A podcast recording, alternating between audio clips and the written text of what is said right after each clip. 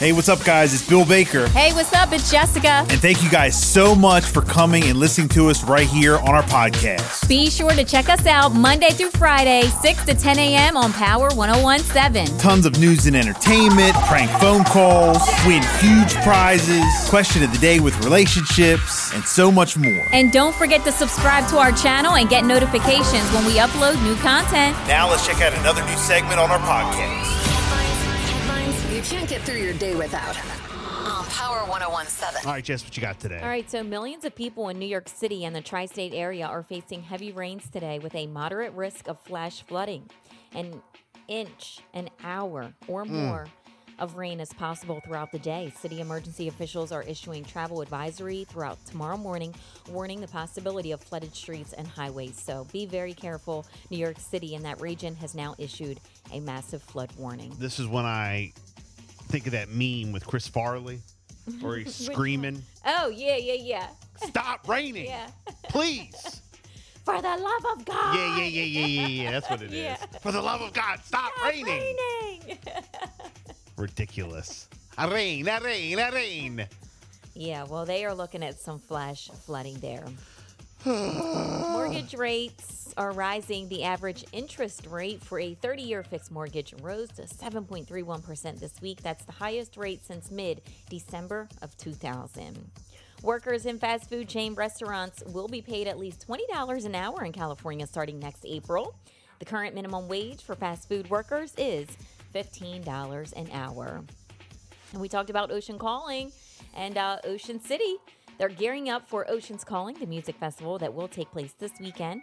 Um, you know, last year they had poor weather conditions and it had to be canceled. So this year they are looking to make $30 million of revenue coming into the town.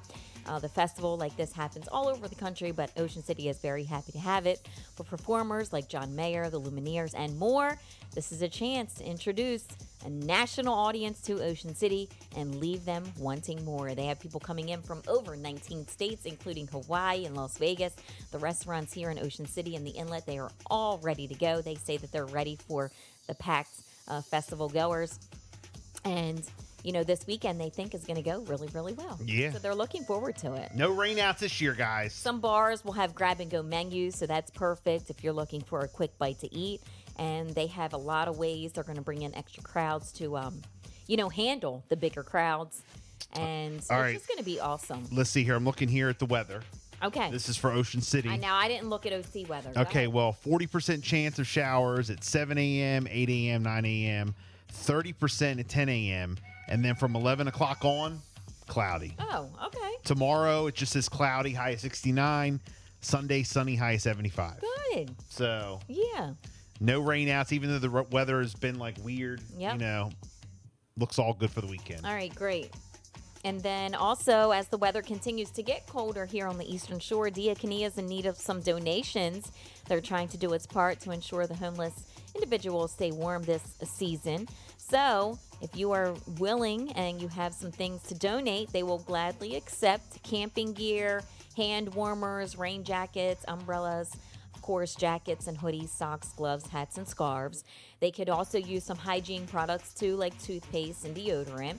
And if you have any items that you would like to donate, you can call the organization at 410 213 0923 and you can arrange a drop off time. So that's a wonderful thing there for Diakonia. And then here in Laurel, the police are asking for the public's help in locating a man wanted in connection to a shooting that happened on Wednesday night. At around 9:40 p.m., officers with the Laurel Police Department responded to the area of 400 Pasture Lane in the Hollybrook apartment complex for a reported shooting.